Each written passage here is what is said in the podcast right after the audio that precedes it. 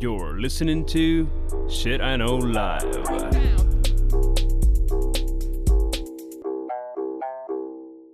Доброго времені суток і слава Україні! З вами ваш любимий подкаст Shit You Know Life, і ми його незмінні ведучі. Кріс Косик. І Діма Малеєв. Сьогодні ми з Дімою вирішили поговорити про щось позитивне, бо щось з нас дуже часто динаміка щось обсирати. Угу. Я так подумала: ну, давай щось цікаве подосліджуємо, надихнемося і, може, не будемо обсирати. Тому тема А ми, сьогодні. до речі, не часто обсираємо. Камон. Я щось. Чому Да? обсирали? То Ти слухаєш наші подкасти, Дім? так слухаю я наші подкасти. Ми, до речі, е, обсираємо тих, хто нас обсирає, але це я обсиранням не вважаю. Я вважаю, що це захисна реакція. Дивись, деякі люди чекають нас від, е, від нас цікавої інформації, правильно? Так. Ми їм даємо цікаву інформацію. Деякі Стараємося. люди, які нас обсирають, чекають, що ми обісремо відповідь, і ми навіть їм даємо те, що вони хочуть. І ми, Я я, взагалі вважаю, що ми самий прислухаючийся до людей подкаст. Угу. Ну, напевно. Е, сьогодні ми з Дімою вирішили поговорити про найкращих лідерів в історії. Людей, які вважаються нами або кимось найкращими лідерами в сферах політиці, бізнесі, мистецтві, де би ми е, не захотіли. От е, будемо про них і говорити. Ти як, Дім? Багато в тебе? Ти як з пам'яті писав, чи, чи так? Ні, то я просто я відверто спочатку гугланув. Так. Думаю, йоб вашу мать, скільки лідерів. І знаєш, що цікаве? М. Я майже всіх їх знаю, але не знав, що вони такі прям відомі. Да, мене Ну, то саме. мене то саме. Ну, тобто ти там знаєш, е, ну, ти знаєш, які це такі загальні поняття, але, але чого реально він був Так. хороший, чорт його знає. Я, я от е, досить прикольно так знаєш, е, занурився, почитав, подивився, що як, знайшов місце, де я можу обісрати. Так що тут вже вибачай, я Ну, бачиш. цього Ну, гівна. бачиш. Але я смішно буду обсирати. Угу. Ну, а, давай. Вот. А, і, ну, коротше, дай я договорю. А, Але потім, знаєш, я читаю там, до прикладу, Мандела, да?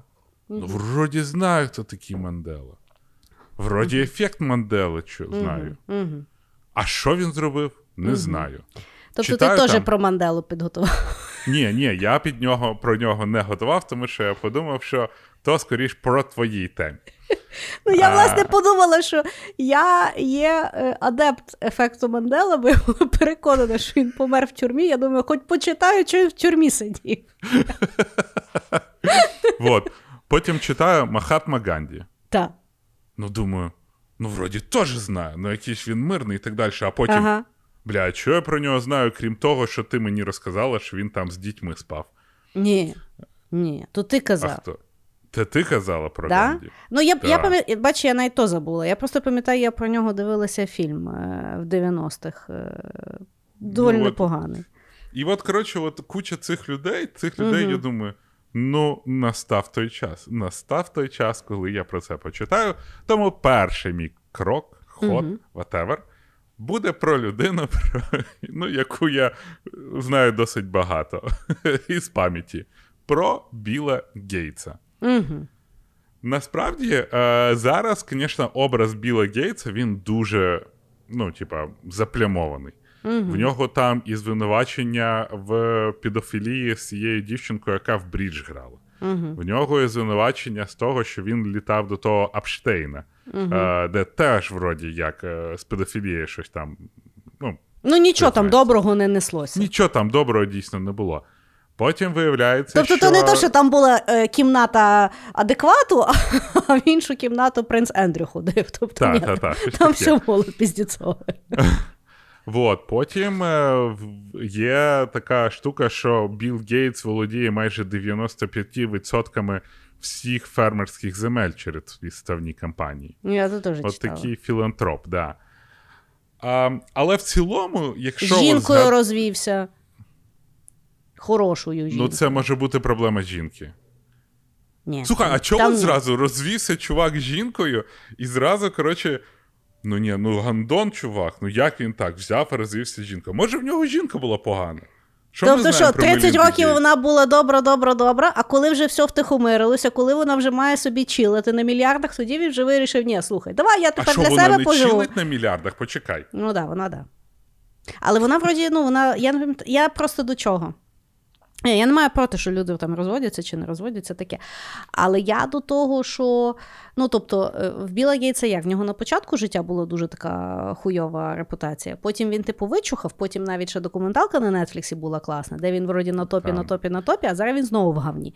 І я до того, що знаєш, ну тобто розлучення ще додає того, що він там щось там трохи підздурів. Ну, типу, ну як ну принаймні мені. Знаєш, я не, не сильно високої думки про типів, які на старості років роз- розводяться і женяться. Ну, вибачай, така в мене. Ну, маю право на моє А, а сприйняття. яка в тебе Ти думка дивися, про жінок? Почекай, дивися, а яка чекай. в тебе думка про жінок, Чекай. які на старості років також розводяться?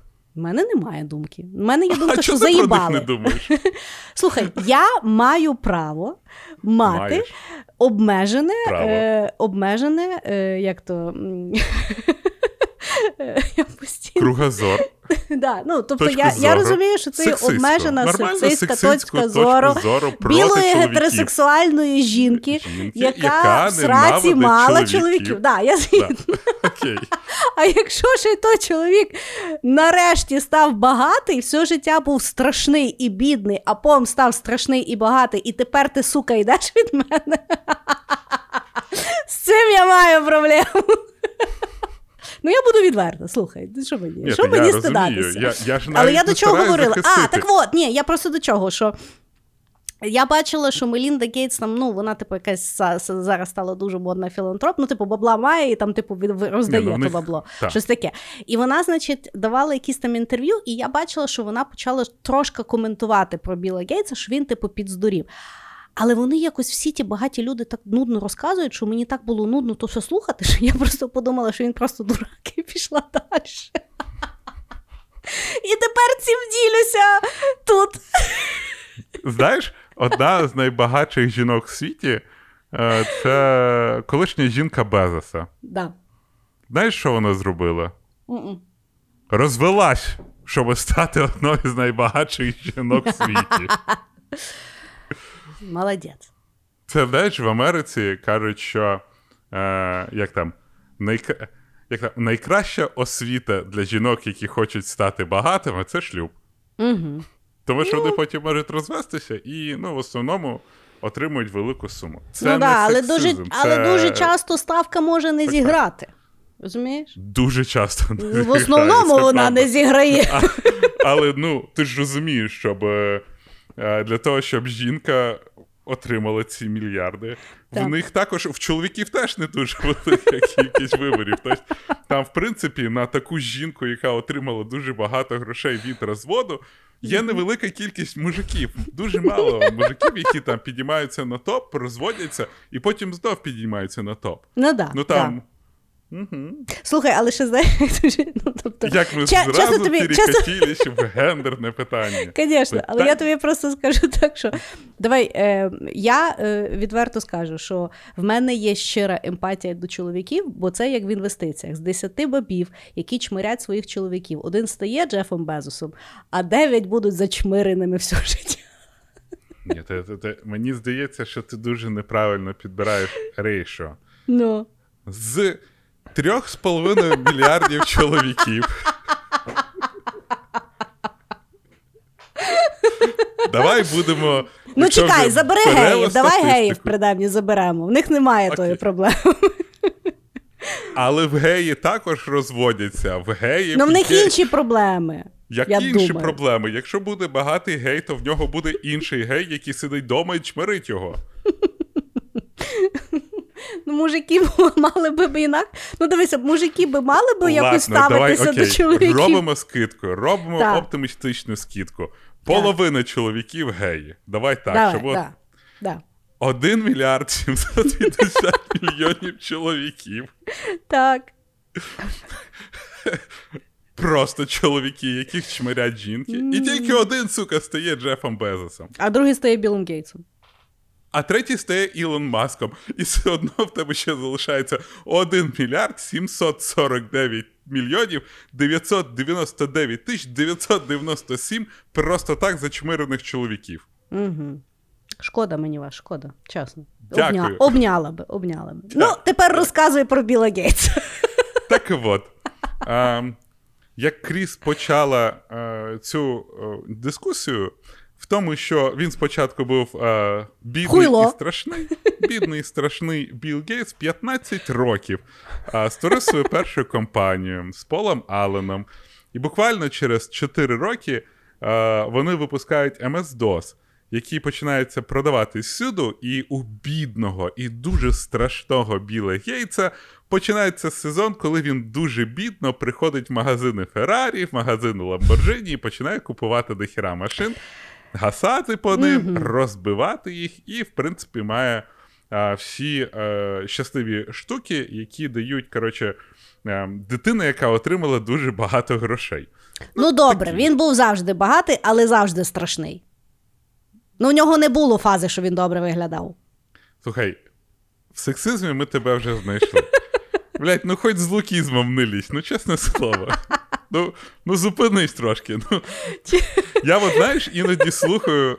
а, Я завжди слухаю ХПЗП, і там зараз Да. Костіка буває оці от підйоми і спуски. І от в мене ти.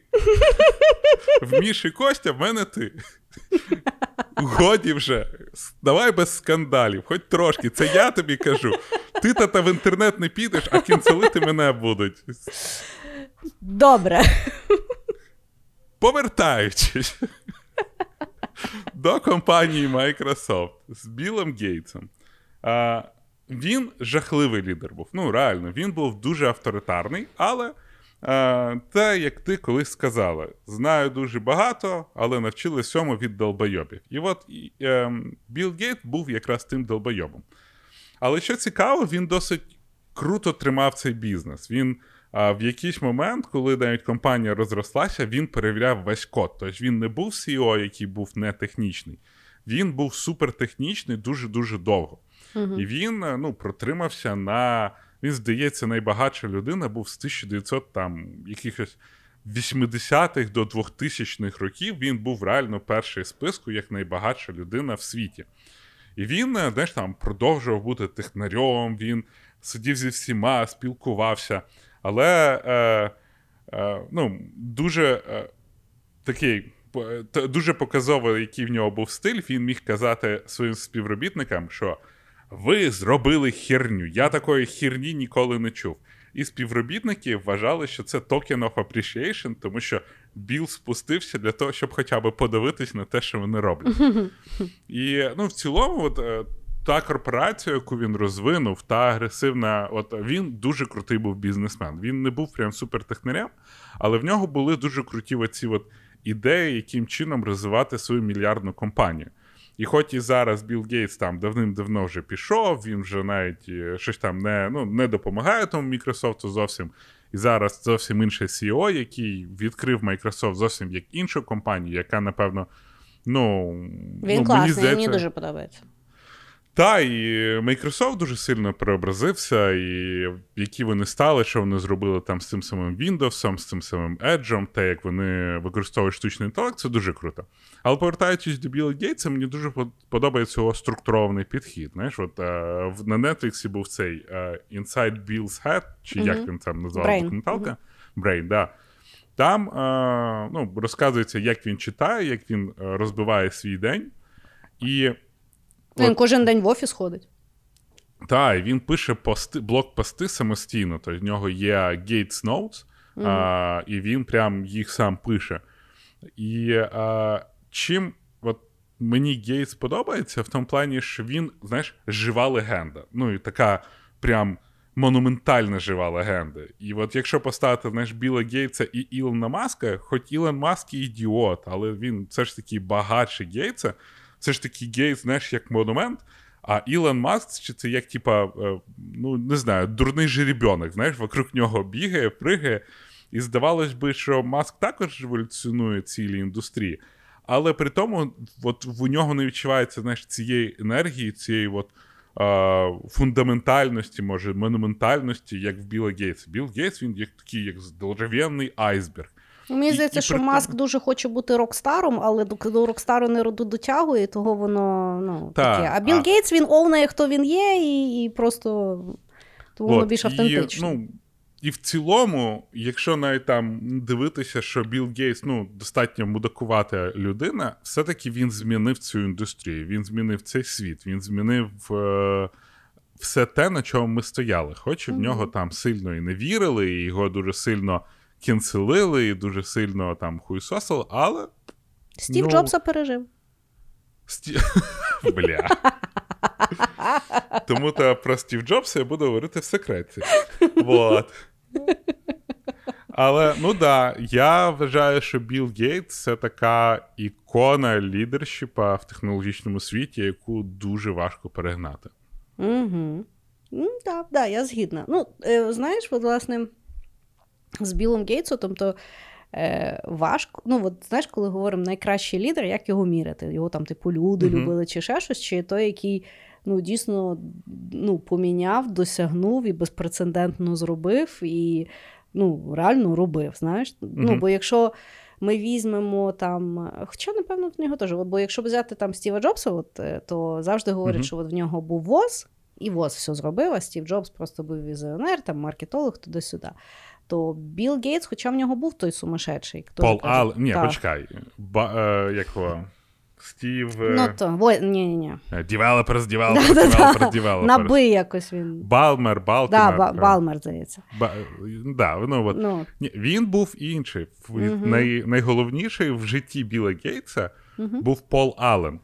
Але при цьому е, є відома історія, як е, коли Пол Аллен захворів на рак, Е, Білл Гейтс е, Стіву е, цьому Балмеру якраз розказував, що можливо Пола треба скі... ну, типа, кікнути е, з компанії, бо в нього поганий перформанс.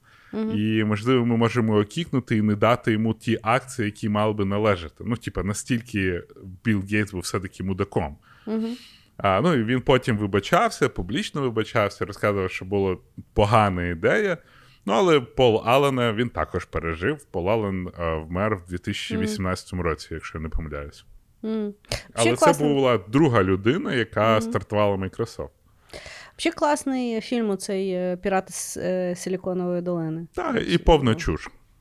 Але класний фільм. Але Ну, кла- ну, ні, тобто- фільм класний, я погоджуюсь. А чо повна чуш? Ну, Ну, тому тобто що там було дуже багато всього придумано, дуже Ні, багато ну воно, типу, максимально, мені здається, як то драматизовано для ефекту кіно. Але якщо взяти по самим пунктам історії, то вони йдуть правдиво. Ну там достатньо. Ну, хіба що хронологічно, але а, окей. це знаєш, як Netflix зараз запустили е, документальний фільм, який назвали е, Клеопатра. Ой, я чула, Клеопа- що там взагалі ніхто то не дивиться. Бо вона ну, чорна. там, там найменший рейтинг, тому що Мгм. Клеопатру зробили чорну, а доказова база в них Мгм. була жінка. Взагалі, знаєш, я дивився Тобто тізер. русалочку тобі окей. Блять, це русалочка, це не документалка. Ти достала зі своєю русалочкою. Піди її подивись. Та чорна Ні. русалочка на рибу схоже більше, ніж навіть те, який Дісней намалював. Але повертаючись до. Про що я взагалі говорив цією цією русалочкою? А, За Клеопатру. повертаючись до Клеопатри, я б такого рейтингу на МДБ, по-перше, ніколи Там в щось житті два не чи що, я не Один, пам'ятаю. Один? було. Ну, А. 1.1, коли я дивився. Ага, окей. Але я дивився тізер, і це мене розйоб. Розумієш? Хм. Ми готуємо документальний фільм про одну з найвідоміших жінок в світі. Про Клеопатру. І якась старша жінка така. Вообще, ну, хуй згори, розумієш? Типа, не зрозуміло, хто каже. Моя бабця мені завжди говорила, щоб вони, блядь, не казали про Клеопатру, вона була чорна. І все, розумієш? Моя Що баба казала. Треба, та, що треба, щоб довести? Вони це випускають як документальний фільм. На них зразу в суд подають греки і Єгипет. Тому що якого хуя ви забираєте нашого національного героя, робите її чорною. І це я ще не пуканів про те, що вони відьмаку зробили з колдуньями. Там просто не колдовство, а чорна магія вся. О, коротше, що ти, ти мене Я поняла. Я е, поняла. Цей випуск виходить за підтримки платформи для онлайн-терапії Хедепі. Постійний стрес, тривожність та вигорання на роботі стали невід'ємною частиною нашого з вами життя. Проте важливо пам'ятати: ніхто не повинен залишатися з цим наодинці, а особливо наші любимі слухачі. Тому сьогодні розповідаємо вам про платформу для онлайн-терапії Хедепі, де всього за 5 хвилин ви зможете знайти свого надійного психотерапевта зі списку дипломованих спеціалістів, що пройшли ретельний відбір. Переходьте за посиланням у описі цього подкасту, а з промокодом SHITIKNOW отримаєте знижку на перший сеанс. Бережіть себе. Давай, твій крок. Хорошо. Ход. Ну, Я вже заплутався. Ми чи хіт, по-англійськи? То називається, ні, то називається хіт. хіт. То є таке слово це наш. українське. Це хіт. добре время суток. Дивися, є українське слово подкаст, є А є українське слово слово підкаст, хіт. А, Ні, окей. а є хуйня, яку до сих пір щось називають підкастом. Вот. Подкаст. Бачиш, подкаст і хіт. Подкаст і хіт. Все, все легко запам'ятати. Насправді, мало хто знає, ви думаєте, що в нас хіди, а в нас хіти. Ха! У нас взагалі шит. Все маленький шит, Маленький який шит. збирається в один великий шит під кінець того випуску. Все як в житті. Добре. Я, е, значить, ну, як я говорила, я вирішила почитати, е, що ж зробив Не- Не- Нельсон Мандела, і, і е, що ми всі його так знаємо. Але ну, принаймні я не дуже орієнтувалася, в чим він був важливий. Да? Е, ну, і, тобто, не є. Я насправді сьогодні жахнулася ще раз, наскільки я неосвічена людина. Угу. Бо я ніколи не цікавилася, що відбувалося в Південній в Африці. Ну, тобто, якщо О, да, там чесно, був. Ну, тобто, якщо чесно, да, якщо чесно, то для мене. Ну, тобто, я чула слово апартеїд, але я теж не знала, що це значить. Ну, тобто, це не так розкручено, як Голокост. Тобто, я вважаю, що над цим треба попрацювати. Е, Оце бо- пускай Африка працює. Ну, окей. Але мається на увазі, що. Тож, неважно. Е, як його. Словом, я е, взагалі, ну тобто, за Африку, я загалом це так сприймаю. От коли люди їдуть відпочивати в Африку, я завжди не розумію, що ви робите. Тому що мені здається, що там, ну тобто, я загалом не, не орієнтуюся. е, В країнах Африки, е, де там що відбувається, де там можна їхати, не можна їхати, мені здається, що всюди там не можна їхати, Мгм. і таке. При тому я неодноразово чула про Йоханнесбург, що Мгм. там дуже круто, туди-сюди. При тому я ніколи не розуміла, чому. Виявляється, в Йоханнесбургу стільки білих людей. Тобто, от я то все знала, але якось воно мені все ну, не складалося, але я думаю, ну мало що мені не складається в тому Ну, житті. да. Ти ж з привокзальної в кінці. Я з привокзальної, зрештою, ну тобто, за що мені переживати? Е, так от, Нельсон Мандела народився в 1918 році в Південній Африці. Що цікаво, він народився в королівській сім'ї. Якісь Мгм. там в них є різні, я так розумію, Королі. Племена. королі, да, племена, і от він народився в королівській сім'ї, виховувався, вчився туди-сюди.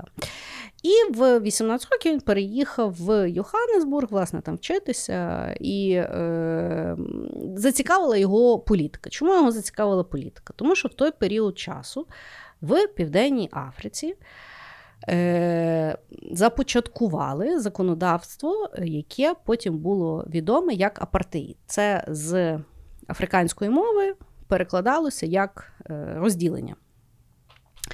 Кого ж Я розділяли? думав, що це з англійської якось, знаєш, Ні. apart. Ну, це, це типу воно схоже, але м, ну, я дивилася відео, де з африканською. Може, Окей, окей, що африканська. Та може, там, слухай, там мені, мені вже мільйон, мільйон мов, знаєш, в Африці. Ну, таке, не знаю. Е, ну, концепт, звісно, дуже жорсткий. В е, е, Південній Африці логічно, що 80% населення було чорношкірих. 20% населення було білих, тому що це була там британська колонія. Колонізатор. Так. Відповідно, білих там було дуже багато, і в той період часу, в 40-х роках, відповідно, в, ну, весь уряд це були білі чуваки, яких обрали білі чуваки. Чому? Тому що чорне населення не мало права голосувати, приходити на вибори. Це нормально. Так, Логічно. Як завжди, всі колонізатори так поступають. Ну, це Відповідно, вони приймають закон, який, як я вже говорила, називався загальним терміном апартеїд, які це були різні закони, які передбачали сегрегацію чорного населення від білого населення. Е, Закони полягали в тому, що, е, ну, по-перше, шлюб міжрасовий був заборонений законом. Е, І так само проживання е, мало бути локалізовано. Тобто чорні люди не мали права на території, не то, що там в районах, а на території mm. жити там, де живуть білі люди. І ну, там вже не говорити, знаєш, там про е, пересування, там туалети, е, потяги і так далі. І насправді апартеїд тривав до 90-го року, в 91-му так. році. 1991 році, коли Україна стала незалежна, тоді відмінили апартеїд в, пів... в Південній Африці. Я коли це прочитала. Я, Кажи, ну, якщо було довго, коли інтернету не було. а? Я жахнулась. Ну, я реально жахнулась, тому що. І, власне, що Нельсон Мандела, коли переїхав в Йоханнесбург, і, власне, починався апартеїд, він доєднався до різних е, е, ну, політичних е, груп, які е, протестували мирно протестували угу. проти апартеїду. Відповідно, оскільки при владі були дуже сумнівні ребята, тому що в принципі нормальна людина не може придумати апартеїд, особливо в. Чорно, ну, в, в темношкірій країні. Ну, тобто, це це якийсь просто бред. Ну, Тільки Русня могла придумати і колонізатори. Ну, ну що що ну, є одне і то саме. Ну, що? Це просто якийсь капець. І відповідно ем, його неодноразово е, в тюрму сажали. Він виходив, знову почав протестувати. І відповідно в якийсь момент його просто засудили на повічне життя в тюрмі, звідки він писав різні праці, відповідно надихав далі е, рух проти апартеїду. І е, рух був дуже сильний, слава Богу. Ну, на жаль, дуже багато звичайно людей постраждало і загинуло. І відповідно в 90-х роках, коли відмінили апартеїд, і він нарешті вийшов з тюрми, 27 років мужик просидів в тюрмі. Ну там в сумі, він здається, так. останній раз 14, да? Так, ну, ну, слом, ну, в сумі він 27, тобто в 70 років мужик виходить з тюрми. І в 94-му році були перші демократичні вибори в Південній Африці, і він став першим темношкірим президентом Південної Африки. Південно-Африканської Республіки. Ну, тобто, одне то да, Південно-Африканської Республіки, тобто, одне це речення, воно воно просто взриває тобі мозок. Ну, слухай, там треба також додати, що поки колонізатори туди не прийшли, в них там не особливо, знаєш, був державний устрій, якийсь такий з президентами і так далі. Це mm-hmm. все ж було монархія. Ну, ну та, та, напевно, та. монархія, правильно? Ну, але знаєш, теж демократичні речі можна якось, мені здається, елегантніше нести в маси. Не Я обов'язково. Е, да, Ну, тобто, загалом, от логіка, давайте винищимо південно-африканську. Країну від чорношкірого населення і поміняємо його на білий, це є, ну, це от, е, знаєш, зірка смерті. А тепер уяви, да, що це відбулося в 91-му році. Угу. А ну, яка велика кількість відомих людей насправді з Південно-Африканської Республіки? Той самий Ілон Маск, Та. який в дитинстві зростав от в такому соціумі. Да. Е, ну, Тобто, я, в принципі, от, що я говорю за Йоханнесбург, що я знаю, це е, бо. Е, дружина Кейсі Нейстеда, мого любимого так. блогера, вона з Йоханнесбургу, і він неодноразово туди їздить, і він розказує, як він то любить, і як там прикольно, і як там прикольно. І я все постійно дивлюсь на ту його жінку, на тих його батьків, і я думаю, що ви такі всі біленькі. Типу, я щось взагалі не розумію. І вона там, типу, народилася і туди-сюди. А тепер я розумію. Ну, тобто, знаєш, це приблизно як в моєї мами є коліжанка російськомовна, яка живе у Львові все життя, і вона все життя російськомовна. І я, коли почалася війна, я маму мою питаю, я кажу, а як вона російськомовна все життя у Львові? Вона каже: ну от в 45-му році її родина приїхала у Львів, взяли квартиру, яка їм подобалася в центрі міста. Так і живуть, от вона і говорить російською все життя. Розумієш? І того в мене питання до жінки Кейса Нейстона дуже багато. Тобто я розумію, що вони хороші люди, але загалом механіка піздець. І я думаю, ну, про да. це потрібно говорити. Я не знаю, мені здається, що український е, дискурс не буде зараз підтримувати вообще щось там з Африкою, тому що ну от приїхали в Україну тоді ці пасли. А вони сказали, що не, бом... удар, не то, бомблять. блядь, нічого не знаю, нічого не було. Ти думаєш, да. Тому... Може, то хтось воду дуже голосно спустив. Не, в може хтось змиває сильно, знаєш, може в то в мене в животі, знаєш. В мене, мене є питання. мене, да, що, що, щось я не бачив, щоб оці ракети прям біля мене зривалися, а то я не знаю. То решта, то боги кричали. Да. Ну, коротше, е, я насправді там подивитися, бо е, ну, Нельсон Мандела, коли е, він там був, да, вони вроді щось починали робити, але зараз там же також ще скотилося в сраку матику. Ну, тобто там стартують якісь проекти, вони все ж таки стараються. Я вон дивився, е, як ця країна Руанда, якби, якщо чесно, якби не засідання ООН, з яких всіх ржуть, я б Ну, ніколи в житті не дізнався, що є такі країни, знаєш. І в них дуже трагічні історії, але вони там. Е, я теж дивився. А до речі, тоді апартеїд. ООН теж засуджував. Ну слухай, ООН дуже багато що засуджує. Ну, дуже- Я думаю, що якщо коли-небудь ООН вийде і так, ми засуджуємо know, у нас тільки збільшиться кількість патреонів. Знаєш, І як мінімум ще 50 років ми будемо існувати. Знаєш, типа, я думаю, що є великий шанс, що ми і ООН переживемо, тому що після цієї війни ООН показала себе як не United Nations, а useless не- не знаю, negotiations, whatever.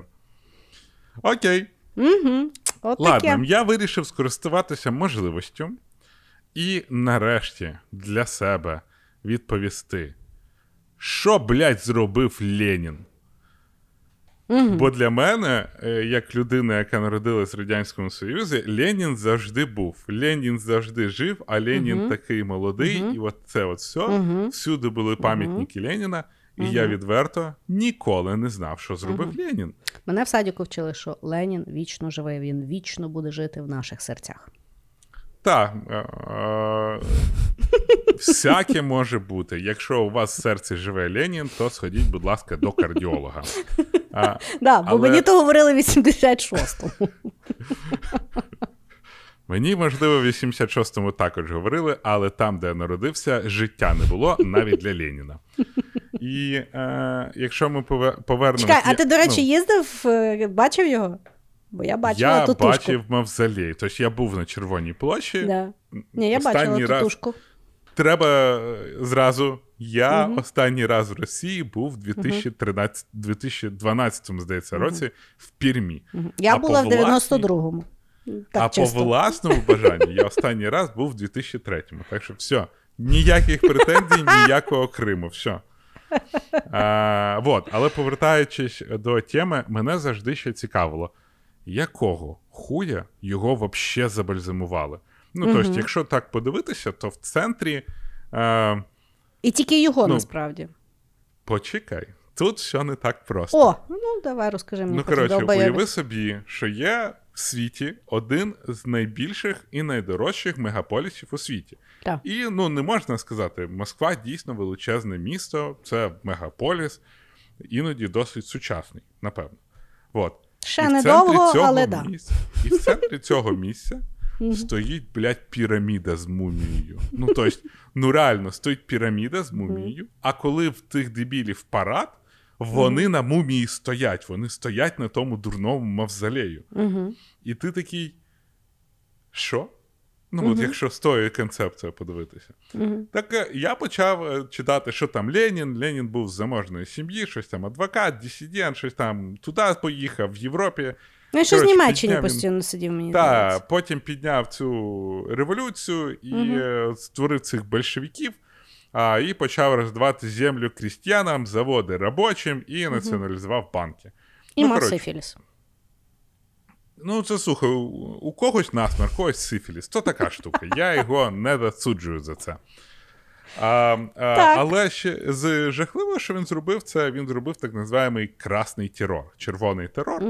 А, хоч і зараз його старались відбілити, що це відповідь на білий терор, тому що як ми всі, ті, кому 30 з копійками, з фільму Неуловімі Мстителі були червоні і були білі, і вони mm-hmm. щось з собою воювали. Е, досі я так і не розумію, хто був Чапаєв. Чи він був анекдот персонаж, чи чор... червоний, чи білий. Але Бог з ним. Червоний терор це коли е, Ленін і його большевики, ну, по суті, по указанню Леніна, большевики і ця от армія вони шукали класових врагов. Класові враги це були люди, які, ну, можливо, навіть вміли читати, або mm-hmm. не погоджувалися з тим, що видавати, віддавати землі крістянам, можливо, це не є найкраще використання цієї землі. Куркулі. В принципі, полів, да. Якщо ти був проти, тебе вбивали. Все досить правила понятні, досить швидко. Ну, але Бог з ним. В якийсь момент Ленін таки помер. Mm. І, Але, ну, звісно, після того, що він зробив е, з цими полями і роздавав людям, велика кількість людей хотіли з ними попрощатися. Але якщо Леніна просто залишати, поки зі всієї необ'ятної Росії а, з'їжджалися люди, він почне підванювати. Тому взяли біохіміків і сказали: давай, бальзаміруй. І все це було зроблено для того, щоб кожен крістянин міг прийти і з ним попрощатися. Тому що е, комуністична партія вона ж не мала Бога. Вони були взагалі проти Бога. І їм mm треба було зробити Бога. І вони mm зробили з Бога. З Ісу... Вони зробили е, з Леніна Ісуса, по суті. mm І вони, знаєш, чого забальзамували і побудували е, цей дерев'яний мавзолей де, в принципі, поклали Леніна і ходили роботяги прощатися з тим нещасним Леніном. Е, Сталін був проти, але Сталін також вмер. І що зробила радянська влада? Бо ж Сталін також був відомий. Вони взяли, зробили зі Сталіна мумію і поклали біля Леніна. Коротше, в якийсь момент вони в Мавзолеї двоє лежали. Mm-hmm. Але Мавзолей був маленький. Він був дерев'яний, маленький, і, і між цими двома муміями було як в магазині близенько. Знаєш, коли ти йдеш і так боїшся жопою перекинути а, іншу стойку. І вони всі туди ходили, ходили, і прийшов проект. Треба зробити величезний, а, типу, мавзолей, куди будуть всіх вождів складати. Тобто mm-hmm. в них була концепція, що в них буде комунальне. Комунальна піраміда, по суті, де будуть mm-hmm. декілька вождів лежати, і люди зможуть туди ходити і дивитися на них. Але в якийсь момент вирішили, ні, ну що це що це перебор вже. Uh-huh. І причому без якогось торжества Сталіна звідти винесли і поховали. Uh-huh. А з Леніном не зрозуміло, що було робити. І вони його продовжували коротше, супортити. Уяви собі, що зараз в Мавзолеї реально працюють люди, які е, дістають Леніна, там, здається, раз в рік вимивають, миють, заміняють цей формальдегід. Чи де На Ютубі, до речі, є відео, як вони то роблять. Бо я коли знаєш, коли ти не можеш заснути, ти яку-то херню дивишся.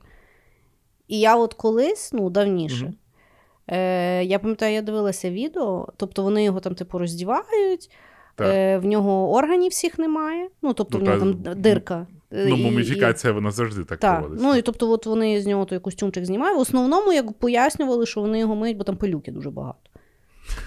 Я просто, блядь, думаю, мити діда зовсім по-іншому звучить з ним. То взагалі якийсь кошмар. Вот, ну і по суті, я оце от читав, як вони мумії робили з цих своїх вождів. Угу. І і, і в результаті Сталіна винесли, тому що було мало місця на дві мумії, а велику стелу не побудували. Угу. От. І ти розумієш, що бля, от мені цікаво, якщо Путін здохне, ну, типа, будуть вони його муміфіцирувати чи ні? Ну, така якого з них? Ну, та слухай. Він ж як фантомас, сука, робити. не ну знаєш, ну, блядь, як воно виглядає тепер вже. Та все, це колектив. От тут я маю сказати, що це був дуже крутий хід. Типа, в них Путін як образ, uh-huh. і вони реально створили uh-huh. Бога. Uh-huh. Ну, бо зараз міняє Путіна, не міняє. Я думаю, що в якийсь момент вони виведуть пса і скажуть: ну, в нас так-то що, блядь, в Сколково в нас переселення мозга було. Ми просто mm-hmm. от скопіювали мозок Путіна в собаку. Тепер собака Путін, а Путін в а, а біологічний Путін мер. Але собака Путін завжди буде з нами. І всі такі: ну, та-та, ну що, яка різниця? Що 9 одинакових типів, що собака. Угу. Так.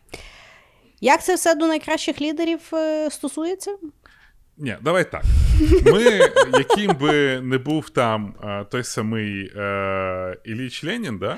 Так. але все-таки він був величезним лідером і величезною постаттю в Ну да. всесвітньої історії. Тому То е, да, я, хуйні він я наробив. вирішив, що, що Мгм. от, е, в, конс- в контексті цього подкасту я хоча б відповів собі на запитання, хто такий, блядь, Ленін був? Бо для мене Ленін це завжди був оцей пам'ятник. І Мгм. все. І що з Я перестройкою, ой, з большевізмом, і все. От все, що я знав. Угу. Я поняла. Добре, добре. Я буду говорити про Жанну Дарк. У, Вот. запахло жареним. Да. Е, мені було цікаво, бо я насправді, ну, типу, там знала, знала, щось там знала. Ну, як все я знаю. Десь щось Ну, ми з тобою такі чула. вообще знатоки. Та, Нас е, тільки на що, де, когда, чи що там запрошувати. Так от. І е, там же ж навколо неї дуже багато конспірології, і мені, власне, було цікаво, наскільки воно, е, ну, типу, конспірологічне чи не конспірологічне. Насправді, то, що я прочитала, е, там, звичайно, що е, рясне, рясна почва, щоб робити конспірологію, але в принципі, я Звичайно. думаю, що вона є там зайва. Значить, е, що по Жанні е, Дарк? Е, вона відома як Орландська діва. Е, народилася в 1412 році, померла в 1431 році. В 19 років її хекнули. Значить, історія в неї дуже цікава. Почекай, Вона... 19? Ну, да. Нормально, слухай. Ну, да, да, да, да. Значить, вона е, народилася в Франції, десь там в селі. Е, відповідно, дуже релігійна в неї була сім'я. Ну і тобто Франція туди-сюди. Але народилася вона в дуже важкий період е, Франції. Якраз йшла в розпалі сторічна війна з е, англічанами. І в той період війни французам так нормально діставалося. Додатково в Франції самі, сама Франція була розділена на два табори, тобто йшла ще й мало того, що англічани наступають, так ще й в Франції громадянська війна. Частина е, французів, які власне на півдні, підтримували Англію, тому що вони на той період часу робили вовну. І з англічанами можна було якби ну, розвивати це як індустрію, торгуватися Мгм. і так далі. Відповідно, ну тобто вони були на, на стороні англічан. Решта частина Франції, е, вона власне була ну, за Францію, незалежну і так далі. І відповідно. В період часу, коли вона народилася, ще й було декілька кандидатів на е, трон короля. І було якби під питанням, кого б коронують, кого визнають і так далі. І постійно е, йшли бої. Е, вона була народжена в частині, власне, за Францію. Ну, але сильно вона про то там не думала, вона там собі в селі жила. Значить, десь Мгм. 7 років е, приходять до неї ангели. Блядь, от, от завжди розумієш, все, що починається, приходять ангели, потім якийсь піздець наступає. Коротше, приходять до неї ангели. Значить, приходять там, до речі, якісь ангели, які були колись французами, але я, ну, тобто, це не важливо розказувати, хто ці люди були. Тобто для даного по- по- А ми знаємо, але то... як насправді ангели то виглядали. Типа Да, ні, ну, тобто, очі з крилами і так далі. я дав такі звізя. Ні, до неї просто приходять ангели, і значить, їй говорять, що вона е, має спасти Францію, і вона е, має в неї, коротше, дв- два задання. Перше два задання від Бога. І він їй, він їй все поможе, головне роби. Знаєш, ти головне роби, а я тобі поможу. Блядь. Коротше, Значить, вони, вони, вони їй говорять, що, по-перше, вона має звільнити Францію від англічан, тобто вигнати їх з окупованої території на півночі. Е, а друга її задача, що королем Франції має стати е, Чарльз, його здається, звали е, Карл. Та Карл, Бог з е, ним. да, Карл Сьомий. Карл. Мгм. Карл VII, але дуже важливо, що його мають коронувати в Реймсі. Реймс Мгм. це місто біля Парижу, яке на той період часу було власне окуповано англічанами і тими проанглійськими французами. От їй, типу, таке от задання їй приходять. Ну, а вона ангели ніколи не можуть, знаєш, простіше. Прийшли ангели, сказали: спеки, спечи пирог. І що? Що? Ну от. Значить, е, сказали, от, сказали і сказали. Ну, і вона, значить, е, починає е, шукати ну, якби варіант, як щоб дойти до е, тих або до е, е, Карла VII, або принаймні до якихось воєнних, щоб сказати, що от беріть мене на поле бою, я вам все порішаю. А вона ті, ну тобто вона якби довго то збиралася, вона вже тоді на той період часу була тінейджером. Ну і звичайно, що її ніхто не сприймає всерйоз, але баба розуміє, що Бог за нею. І вона, значить, неугамонна. Вона і туди, і туди. І в якийсь період часу вона вже переконала якихось воєнних, які в неї дуже сильно повірили. Ну, бо на той період часу вже французам дуже сильно давали якби е, підсраку. І вони вже були, ну тобто вони вже були готові ну, повірити в будь-що більше того. Ангели той... так ангели. Да, Та більше того, на той період часу Франції якийсь там м'ясний інфлюенсер Мах зробив е, е, як то, передбачення. Що mm-hmm. І передбачення було про те, що одна жінка втратила Францію, а незаймана діва її верне. На той період часу, власне, що втрачена Франція, це була там така королева, одна в неї був чоловік сумасшедший, і вона, власне, через неї почали, ну, от почалася та громадянська війна, розкол, і, в принципі, тому і почали. Ну, тобто, всі вважали, що це вона, а діви ще не було, і всі такі, о, може, то то вона діва і нам верне Францію. Ну, коротше, люди почали її вірити і почали її максимально якось підтримувати. І в якийсь період часу вже її там підтримували якісь воєнні, сказали, що добре, ми тебе там завеземо до короля або до тих воєнних, щоб ти якби ну розказала Боже. Боже слово. А, бо в неї ще був якийсь типу меседж, який вона говорила, що вона може розказати тільки королю, що тому їй mm дуже важливо до нього якби дойти. Слова Божі вона йому мала якісь там нести. І там, коротше, якесь ціле село їй скинулося на там коня, на броню, на меч. Зібрали її, переділи її в хлопа, ну, щоб її там не зґвалтували по дорозі, бо вона ж діва має бути. І з тими воєнними вона, значить, поїхала до того короля. Десь вони там її привезли. І е, вона зайшла в е, кімнату, де було дуже-дуже багато людей. І, власне, що ну, тобто там король теж параноїв, щоб його ніхто не вбив, не, не вбивав, і вона його угу. впізнала серед всіх. Тобто вона просто якось знала, що це там він. Ну, таке. Ну і типу той Карл. Е, ну, але це король, я думаю, що його мають впізнавати. Ні, ну тобто на той період часу, що думаєш, була якась там е... ну, преса була чи що? Ну, тобто, Окей. ну сказали, і мужик ну, має там великий великий ні, ну тобто якось, ну таке, воно вона в селі була, вона нічого не бачила. Ну, не, не факт, що там, знаєш, ну не знаю. Неважно, може і uh-huh. і подстава, я не знаю. Коротше, якось вона його впізнала, і той Карл був дуже вражений і якось так повірив. І, власне, історія, ну тобто всі історичні дописи говорять, що в них була аудієнція. Жанна Дарк з тим Карлом пішли і десь говорили, і вона йому говорила ті от слова Божі, які вона йому мала uh-huh. передати. І після тої зустрічі Карл вийшов і сказав, що да, він їй типу вірить, давайте її на фронт. На той період часу саме основна частина фронту це була облога Орлеану. Угу. Якщо би і вона тривала на той період часу вже там більше півроку. І е, дуже важко вона якби йшла, але французи її максимально тримали, тому що якщо б Орлеан впав, це власне було прямий хід до решти Франції, і тоді би вже було дуже легко її захопити. І вона, значить, туди приїжджає. Ну, її там ніхто не сприймає серйозно, але вона починає. Ну, типу, генерали, звісно ж, її не сприймають серйозно. Приїжджає якесь то от, з, анге... з ангелами. Божим. Словом Божим з ангелами. Ну, типу.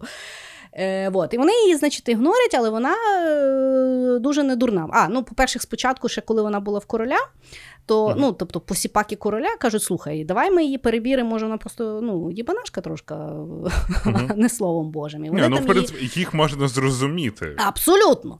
Навіть на період 15 століття. Ну, тобто, uh-huh. має сенс. Е, тобто, Вони вже тоді знали, що є такі люди трохи дурнуваті, які ну, можна і послухати. Так от, і вони там якісь там тести її робили, і, власне, сказали, що вона е, дуже віруюча і не дурна. І, ну, тобто, Таке. Не знаю, як вони там її тестували. Теж багато питань, неважно. Значить, приїжджає вона на той фронт, і вона розуміє, що її, типу, ну, генерали не слухають, ні, ні, ні, нічого не дають зробити. І вона, значить, що вона починає робити? Вона починає ходити, власне, серед воєнних і їх підбадьорювати і заохочувати в наступіти. І в якийсь uh момент вона їх типу переконує, і вони за нею йдуть. І вона разом uh з ними йде, типу, в наступ. І вона там і е, лізе там на якісь там е, барикади, і там ще щось. Коротше, в якийсь день її прострілюють її плече. uh І, власне, по табору всі починають говорити, що її вбили. Але вона, власне, розуміючи, що вона є дуже великий там частина е, мотивації воєнних е, на другий день сідає на коня і з ними теж йде в наступ. Коротше, Орлеан угу. вони взяли за 8 днів. Угу. Відбили британців. Е, ну, а і Вона, того по суті, була як лідер чи маскот? Маскот, маскот. Угу. Ну, але такий дуже важний маскот, бо до того ну, вони нічого не могли робити. Ну, тобто, е, як я знайшла типу інфу, що після того, як вона говорила з тим Карлом, і перед тим як вона поїхала на фронт, вони, угу. типу, сіли її там якось трохи навчити воєнної справи, ну щоб вона плюс-мінус там розуміла. Але ну я не думаю, знаєш, це як е, в IT в IT. Я думаю, що їй там зробили якийсь краш-корс на два тижні. Ну, але угу. ну таке, я я сумніваюся. Ну хіба може дійсно їй там ангели дали якусь там і секретну бути, інфу, то таке. Знаєш. знаєш, час був інакший. То зараз ангели. Якщо до нас ангели не ходять, це не значить, що вони до інших людей не ходять. Так що. Тут ми не експерти. Якщо Тут до да. вас ходять ангели, поділіться, будь ласка, цією інформацією. Але слово Боже, тримайте при собі. Може, вони до нас приходять, ми просто стільки скролимо, що ми все пропускаємо в нашій житті. Розумієш? Може ангели бути. то ходять, то ми їх просто не дивимося на них. Вибачте, вибачте. Синій екран, розумієш, безсоння, ангел просто вже сидить і думає, сука, коли до тебе прийти, ти вічно скролиш. Вічно працюєш, ти достав. Так. Так от, взяли вони той Орлеан, її назвали Орлеанською дівою. Все було зашибісь. Ну і значить, вона після того в неї, значить, перший було ідея фікс, що Карла потрібно коронувати в тому місті, і вони, значить, теж зробили нечуваний прорив. До того моменту ніхто не вірив, що вони можуть взяти то місто, але вони його взяли. Угу. Карла коронували, Карл, значить, довольний, все, все, все. І вони максимально відбили британців. І ну, тобто, всі були шоковані. Жанна Дарк була сама сама крута. Карл її, е, ну, їх, типу, підняв до знаті. Е, сказав, що вся її родина е, не платить податки е, пожиттєво, ну тобто туди-сюди. І відповідно він сподівався, що вона трохи угаманіться, тому що ну він же король, він же хотів домовлятися. Тобто він вже uh-huh. не хотів воювати, вже в принципі всіх заїбала та війна. Знаєш, ну вже можна і домовлятися. Але вже ніж їй ангелята сказали, що треба британців вигнати е, зі всієї території е, uh-huh. Франції. І тут, власне, почалося тертя. Тоді, коли Жанна Дарк стала дуже незручною для всіх. Ну, Більше класика. того, в неї було да, в неї була дуже сильна підтримка воєнних, і відповідно вона далі йшла на наступ, і вона дуже хотіла типу, взяти Париж і там і далі, і далі, угу. і далі. І відповідно, в якийсь момент її просто взяли в полон. Ну, бо теж вона за, за своїми прекрасними планами не завжди вигравала. Угу. Ну, Часто вони якби програвали, і в якийсь момент її взяли в полон. І взяли її в полон, і довший час її там тримали. І, власне, ну, тобто історія, е, історики не впевнені, чи Карл хотів її викупити з полону, чи ні. Одні говорять, що він пробував, другі говорять, що він забив, тому що йому вже було незручно. Але факт залишається фактом, що в якийсь момент е, Жанна Дарк настільки боялася в полоні, що її зґвалтують, що вона кинулася з ну, її там десь в башні тримали. uh Коротше, там щось 20, 21 метр була висота, вона звідти кинулася і вижила. Може, реально щось до неї приходило. Ну, щось може, ну слухай, щось до неї там Не знаю. Е, Так от, і після того її вирішили, ну бо її тримали на французькій території, вирішили її просто продати британцям, щоб вони її ну, щось щось вже з нею зробили. Продали вони британцям, і британці вирішили викликати папу римську і її, значить, судити за. Угу. Богохульство, mm відьомство і все таке. І відповідно маринували, маринували її дуже довго. Вона, звісно, не визнавала, тому що вона каже, до мене янголи приходять. І оскільки вона не визнавала, інквізиція ніяк не могла її якби нагнути, за що її якби засудили за єретиз, е, ну, за за єретизм, угу. єретицтво. Якось так? Єре... Ну, за те, що вона релігієвство. Значить, за те, що вона все життя ходила в чоловічому одязі, а це тоді церквою було заборонено. От за це вони її і хапанули. І вона Йо, оце і підписала. І її спалили, при тому угу. палили її два рази. Раз спалили, там ще щось ну, лишилося. Вони то все ще другий раз допалили і е, прах її розсіяли. І відповідно е, в 1920 році. Е, е, Католицька церква така: ні ні ні ми вибачаємося, вона насправді була свята. Ми були неправі. Такий час в нас був просто.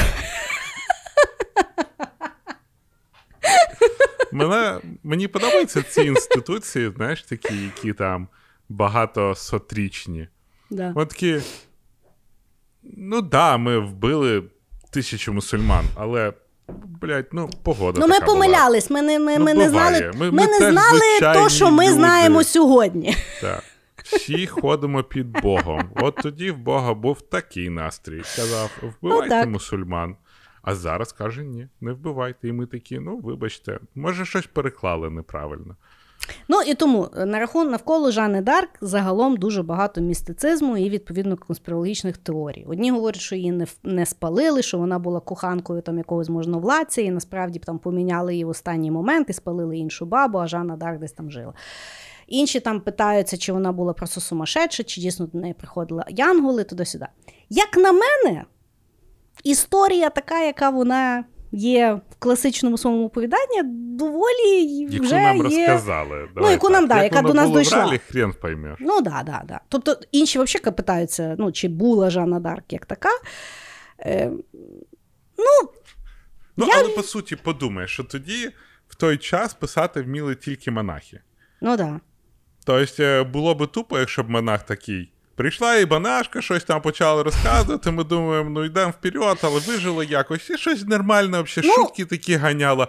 Пити могла піздець. Взагалі нормально. Ясно, що напише: прийшла діва і сказала, янголи мені нашептали дати піздов британцям. Ну, ясно, що він десь так напише. Тобто це Ну, слухай, я тобі скажу так, що. Поп, ну, якби загальна історія є дуже вражаюча, Мгм. що тінейджер з села, тобто настільки затявся, що ну, зробив дуже великі речі. Що ти скажеш на це, Марк Цукерберг? Угу. Да. Своїм Але я тобі гавном. чесно скажу, Жанна Дарк настільки стала відомим персонажем всякому sci-fi, всяких історіях, всякому фентезі, що ти коли сказала про Жанну Дарк, я себе злапав на думці і так. Бля, вона реальний персонаж чи видуманий персонаж? Знаєш? Да. Типа як Барон Мюнхгаузен. Бо Да. японці чомусь дуже люблять Жанну Дарк. Я грав багато ігор, які, якщо в середньовіччі десь там Жанна Дарк та тусує. Угу. І, або в аніме якесь дивишся, там стопудово десь буде Жанна Дарк, особливо, Мгм. якщо це хтось там згадує. Я реально подумав, так, почекай, а чого і Кріс про Жанну Дарк розказує? Вона Ну, до речі, в Франції можна з'їздити в хату Жанни Дарк, де вона жила, в селі там тому своєму. ну, не знаю. Мені щось. Вона, мені здається, це село дуже хотіла покинути, що навіть про ангелів говорила. Тому іти в будинок там, де вона жила, я То, до речі, загалом дуже нудно. От я зараз була в Відні, і я думаю, ну Мгм. піду в будинок Фройда. Він там жив, там приймав пацієнтів туди-сюди. Заходиш, пуста хата. Ну, тобто там нічого немає. Ну там, може, є там буквально два кута, де там лишили його якісь там речі. А в основному це є просто фотографії тої самої хати, але коли він жив, і там був жорсткий срач. І потім там, знаєш, ну там якийсь там кусочок того, кусочок сього, його книжки, ще щось. Походила по тій всій хаті. Думаю, за що дала 10 євро, взагалі не поняла. А чого ти там хотіла побачити? Я не знаю. Я думала, що це якось цікавіше. Я ніколи просто не була в хатах там людей. Ну, для чогось же ж є та хата. Зайшла в ту хату. Щоб 10 нахіра ви тут. Ну, от, ну, от, знаєш, фінансова піраміда, вона може бути і така. Ну, і то не факт, що він там жив, реально. Може, він там він знімав. Ні, ні, там він жив. Ну, тобто, є просто дуже багато фотографій. До речі, дуже цікаво, тому що у нього було щось четверо дітей, і там ну, єдиний самий цікавий експонат це було в нього був записник. Він, типу, всіх чотирьох дітей, він як, е, ну, тобто в нього було як своє спостереження. Він, типу, за всіх дітей, типу, е, записував поведінку мами до дитини і поведінку Мгм. дитини в той чи інший вік. І це, знаєш, така статистичний е, журнал ведення, як на кораблі, Мгм. по своїм дітям. Я думаю, ото, напевно, ахуєнний тато був. Ну, слухай. Хтось, Вот. знаєш, тоді записували, зараз в інстаграм викладають. Коротше, будете відні, не ходіть в хату Фройда. Взагалі, ні, ні, ну, Сексом там і не пахне. ліпше на шніцель сходіть, то набагато цікавіше буде досвід. Окей. А, ти знаєш, я думав про лідерів Мгм. в цілому. Мгм. І ми з тобою декілька разів казали, що читати про історичні часи дуже цікаво, жити так собі.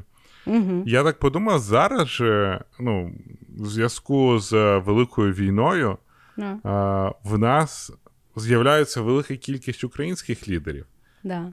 І е, до свого Іменами сти- яких будуть називати аеропорти, Вулиці, університети, аеропорти і так да. далі. Да, да, да. І до свого, ну там, жалю, і я не горжуся тим, і я цих людей не знав вообще, от, до початку. А якщо про них почитати, то вони прям дуже круті. От, до прикладу, е, Дмитро Коцюбайло, це, е, ну, здається, він був першим добровольцем, який отримав е, звання Героя України ще при житті. Угу. Е, Він, на жаль, загинув Мгм. на початку цього року е, і в березні. Угу. Але я почитав його історію, наскільки був крутий, наскільки він ну, от, бачив вперед. Знаєш, от, Мгм. от він був лідером Візіонер. в. Угу. Так, він був лідером вовків да Вінчі, Угу. і ну, ти розумієш, що він, от, він буде в книжці. Ну, це величезна А, втрата для України. Та Роман Ратушний, ти також ну, Так. молодий пацан, я про нього почитав, ну просто нереальний міг би бути лідер. От, ну, реально, Мгм. от, про таких людей саме знаєш, кажуть цвіт нації.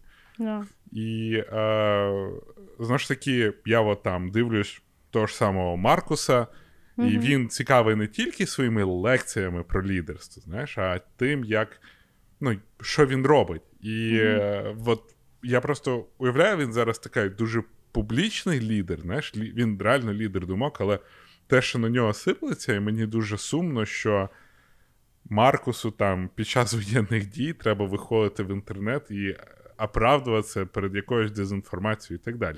Угу. Ну і говорячи про лідерів, я мушу відмітити Валерія Залужного. Тому що я знову ж таки я про нього не знав до початку е, великого вторгнення, до Мгм. початку там в 2022 році.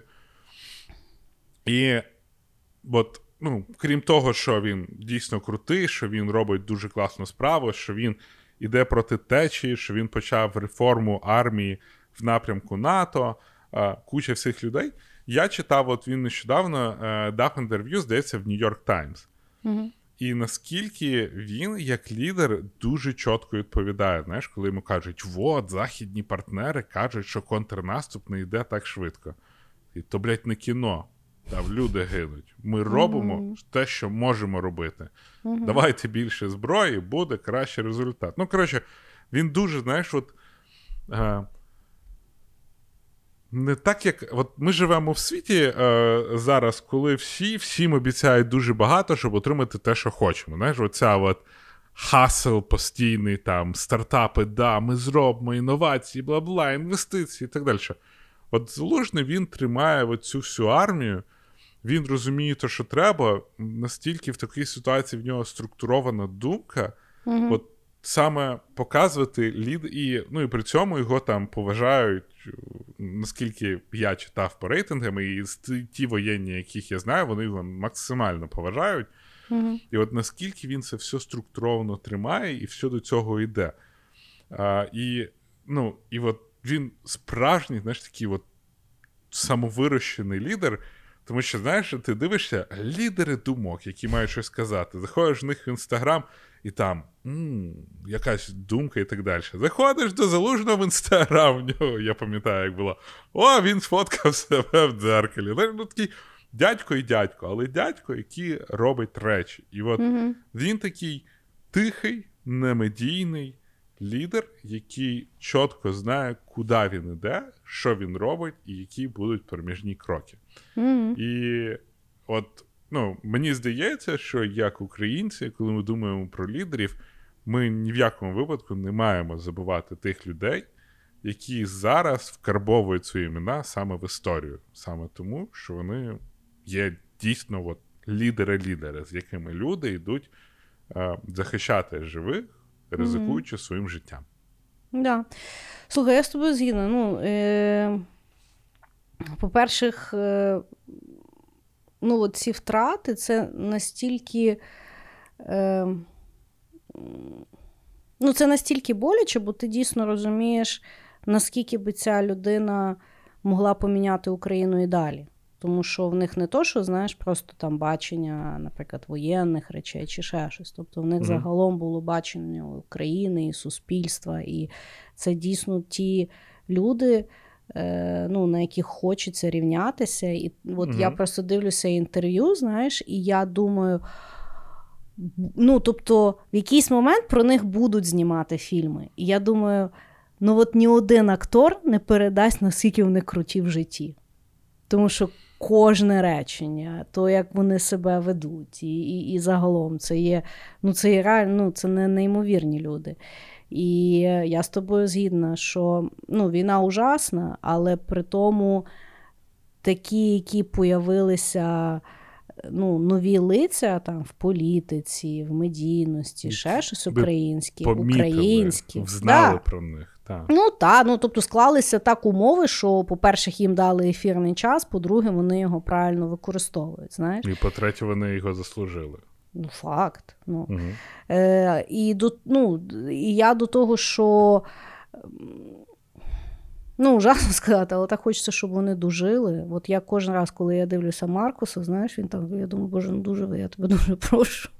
Ну, от якось Е, бо бо дуже страшно подумати, що от, ну, та війна зжере весь от той, що ти дуже правильно кажеш, цвіт нації, тому що це є ті люди, які мають відбудовувати Україну. Це ті, які потім ще мають отримати. Знаєш, як от зараз вони отримують сам ужас, от вони мають потім отримати всі оці от спойлс, е, які прийдуть так. після перемоги. Тобто вони мають дожити, вони мають отримати то заслужене все. Ну, знаєш, я от е, коли стане перемога, в мене є оце. Я я не пам'ятаю дослівно цієї фрази, як там ми карліки, які стоять на плечах титанів, щось таке. Я не пам'ятаю, хто її сказав. Ну, я я не Блін, але от. Знаєш, я це пам'ятаю цю цитату емоційно Російською, дуже да? сильно. Ні, не російською, а, саме а емоційно. Вона якось там звучала. Ми все лиш там звичайні люди, які стоять на плечах титанів. І ну, тобто, те, що ми йдемо до зірок, це не із-за того, що ми з тобою щось зробили, да, а із-за mm-hmm. того, що хтось там придумав а, ракету і так далі. Да. І от я розумію, що от українська нація, от новітня українська нація mm-hmm. буде збудована завдяки їм. Mm-hmm. А, І завдяки комусь, хто живий, і завдяки комусь, про кого ми мусимо все життя пам'ятати. Тому, mm-hmm. да, ну тобто, це дійсно лідери, це лідери нації. Mm-hmm. Да, я згідна, я згідна. Хорошо, значить, мій наступний хід буде про лідерку, про яку я взнала. Е, в середині 2000-х років, е, бо я на той період часу тільки там починала в корпоративному світі, щось там в мене почало виходити, не виходити і так далі. І насправді зійшлося декілька аспектів, коли я про неї знала, і я про неї до сих пір якби цікавлюся, і от хочу поділитися. Mm. Значить, її звати Дженна Лайонс. Вона колись була е, креативним директором, а потім президентом такої компанії, фешн-компанії, яка називається J.Crew Crew американської. Угу. В нас вона не дуже відома, але ну, тобто в Америці це супервідомий бренд. І в якийсь момент в середині 2000-х років, в принципі, вся Америка була помішана на бренді J. Crew, і ну, і це була основна заслуга Дженни Лайонс. Е, Тобто, в тих манелях ходили і там Мішель Обама, і всі зірки, і все, все, все. Тобто, це вважалося такий таке доступне luxury.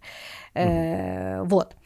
Е, І ну, я якраз в той період часу тільки якби ну там почали їздити відрядження, і в принципі в мене було питання, як треба там вдягатися да, там на на, на наради і в офіс, і туди-сюди. І власне на той період часу основне відповідь для там мого покоління міленіалів було власне Джей тому що вони був такий баланс, якби класного одягу, плюс-мінус адекватної ціни, хоча трошки вищої, але там вже було і і рівень. Але в основному чому купляли? Crew, він як бренд існував з 40-х років. Ну і він там щось там бирхався, якось там продавався чи ще щось. І в якийсь момент вони якби найняли CEO, який мав розкрутити той бізнес. І, власне, він взяв Джену Луїнс, е, яка працювала в. Crew як креативного директора. І що вона зробила? Вона по-перше, вона сама дико стильна людина. Тобто я не є там дуже там стильна людина чи ще якась, але от ти на неї дивишся, і от все, що от вона, як вона вдягнута, як вона там говорить, як вона ще щось, тобто вона не є така, як там Коко Шанель, знаєш, що там вся ти там ну, fashion-fashion. А вона от просто якась мега стильна людина, і вона якось так все компонує дуже круто, і і, і воно ну, воно дуже сильно заряджає. Але чим вона мене завжди дуже сильно захоплювала, тому що на той період часу, по-перше, про неї ну, всі писали, тому що було дуже класний одяг, і всі хотіли виглядати як Дженна Лайонс, бо її ще е, стратегія була, вона сама носила весь той одяг, і по суті вона була найкращою рекламою свого бренду. І воно так uh ну, все дуже класно гармонізувало. І е, про неї, власне, писали дуже багато на той період часу статей, тому що, звичайно, що ну, є дуже багато креативних директорів, яких дуже класний смак, але чомусь вони не стають е, ну, якби брендом, який робить півтора мільярда доларів обороту в рік. Угу. Просто тому, що вони там гарні речі роблять. І, власне, я пам'ятаю, що я читала одну статтю, і от. Е, е, це, напевно, стаття, я не знаю, 2010 року чи ще чогось. І я тоді, вперше прочитавши, це була її концепція, як вона розказувала, як вона трансформувала Джей Кру, і чому воно працює так, як воно працює, і які її секрети лідерства. І я тоді, напевно, вперше вообще поняла, що таке бути адекватним керівником. І я от це виписала, я от зараз буду от читати в мене п'ять цитат, ну, правда, англійською я буду їх перекладати під час того. Але от воно мене якось так надихнуло, що я, напевно так і сформувалася як там лідер. І от, ну, по сьогоднішній день, от я сьогодні почитала, я от в то саме вірю. Тобто, е, перше, це було, що е, для того, щоб людей мотивувати, їх треба не, не е, надихати, а впевнюватися, що е, трафік постійно рухається. Тобто, задача лідера, щоб мотивувати людей, це дивитися, якщо вони десь застряли, зрозуміти, яка проблема, і вирішити, щоб вони могли рухатися далі. Угу. Друге, це е, що е, в коли вона якби прийшла на посаду, то працювало дуже багато креативних талановитих людей. Але всі вони займалися чимось своїм. І, ну, тобто, відповідно, оскільки кожен займався своїм, все було дуже бюрократизовано і розділено. І, власне, що ну, перше, що вона зробила, це вона, власне, почала уніфікувати то, як вони працюють як одна організація. Тобто не кожен ви там такі креативні, такі креативні, типу, їбаште, якось воно там буде виходити. Да? А вона, власне, ну, якби то дуже сильно уніфікувала. Е, І, власне, що під тим вона мала на увазі, що вона каже, що е, не то, що моя візія була найкраща. Краще мати одну візію, ніж мати дуже багато різних класних візій. Угу. І от ну я тоді власне подумала, що блін, от класний концепт. Ну тобто, е, дуже часто лідери хочуть всіх вислухати, давайте ми дійдемо до консенсусу. Ні, це забирає часу і додає тільки бюрократії. Скажи свою візію, і всі будуть щасливі, тому що ну ти там є, тому що ти щось вже знаєш. Тобто в тебе не буде хуйова візія. Головне, що вона буде одна і уніфікована. І це буде всім допомагати швидше працювати і уніфіковано якось там ну, якби, йти до тої чи іншої цілі. Само вона казала, що ви е, не можете скопіювати якість. До неї потрібно час е, іти і мати репутацію. Тобто вона, власне, казала, що ну, вони якби почали коли робити, то вони постійно поставили якби, якість, від якої вони не могли відходити. І вона каже, через деякі через енну кількість років Власне, люди вже знали, що воно буде якість, і е, ну, вони то заслужили, і вони то просто потім реплікували. Тобто вона каже, ми ніколи не інвестували в маркетингу, що в нас там якісні речі там, чи ще щось. Каже, ми просто їх робили якісними і розуміли, що воно в якийсь момент просто станеться. Е, Вот. І що? А, ну і ще там, що вона уніфікувала все під е, одну е, ну, бізнес-модель і один е, бренд. Тобто всі речі, які торкалися клієнта, тобто каталог, сайт, ще щось, вони всі якби звітували їй для того, щоб це все. Ну, на той момент, розумієш, у 2011 році ще не було дизайн тhinking, ще ніхто не було там то, там клієнтських дотиків там, чи ще щось. Тобто, знаєш, вона на той момент це було дуже революційно, бо вона. Тоді, якби то просто по відчуттях зробила. Це зараз вже такі дуже common practice в маркетингу. Я пам'ятаю, що я от тоді прочитала, і вона пропрацювала на тій посаді там енну кількість років звільнилося. Ну і після того, власне, і було загнивання J.Crew, тому зараз, якби ніхто про J.Crew і не говорить, воно вже там продається по дискаунтам, тобто вони якось там банкрутство вже вроді зафайл, зафейлили туди-сюди. І вона чим класна, вона далі, якби, ну там, тобто її можна зафолувати в інсті. І mm-hmm. що цікаво, вона там е, вона почала робити, здається, е, меблі там чи ще щось, а цього місяця вона е, буде на реаліті-шоу оці Real Housewives of New York, і вона чого туди йде. Бо вона, значить, ну, вона робила кар'єру, вона була дуже успішна, була одружена, якби була ем, народила сина.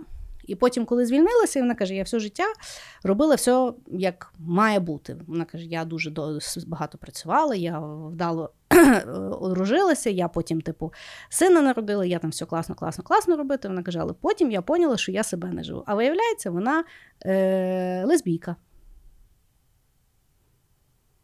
І вона зараз іде на реаліті ТВ, тому що вона каже: немає хорошого репрезентейшена в медіа особливо в бізнесі. Вона каже: ну, є Елен Дедженерес, є там ще хтось. Але насправді вона каже, для того, щоб була репрезентація, потрібно її репрезентувати. І вона того йде, щоб власне це зробити. Що я теж вважаю, що дуже надихає. Вот. Я зараз просто не хочу перейти на питання, що вона кинула свого мужика, а ти тільки що говорила на початку, що мужики кидали, бо я тоді звучу як обіженка. Джей Крю я бачив. Я не знав, хто CEO Джей Крю, і мене він ніколи не пер. Ну, бо mm. коли я приїхав в Америку, він вже файлив, е, здається, mm-hmm. банкротство. Mm-hmm. Але ну, ну, досить логічні такі. От так цікаво, що а, ті люди, які там знаєш, приходять, видають оці ґрунт, базу, фундамент.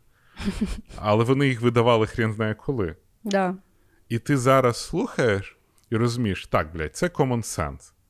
Да. Ну, реально, якщо там послухати те, що вона говорить, ну це це obvious. Це це obvious. Але якщо вони тоді говорили і це так цитували, скоріш за все, тоді це не було obvious. Бо тоді так ніхто не робив. Вот, і я ж про те саме, угу. що от ті люди якось там поміняли індустрію, по суті чи да. там менеджмент, чи ще щось. От такими от речами. І, ну, А потім ми тільки через багато років такі, то ні, ну так і має бути. Ну, точно так само, правильно. як вона через селф-бренд розкрутила якби бренд. Це зараз вже понятно. Ну да, вона, звісно, що вона виглядала як свій бренд, бо вона, типу, продавала. Але тоді того взагалі ніде не було. Тобто, угу. ну, вот. Клас.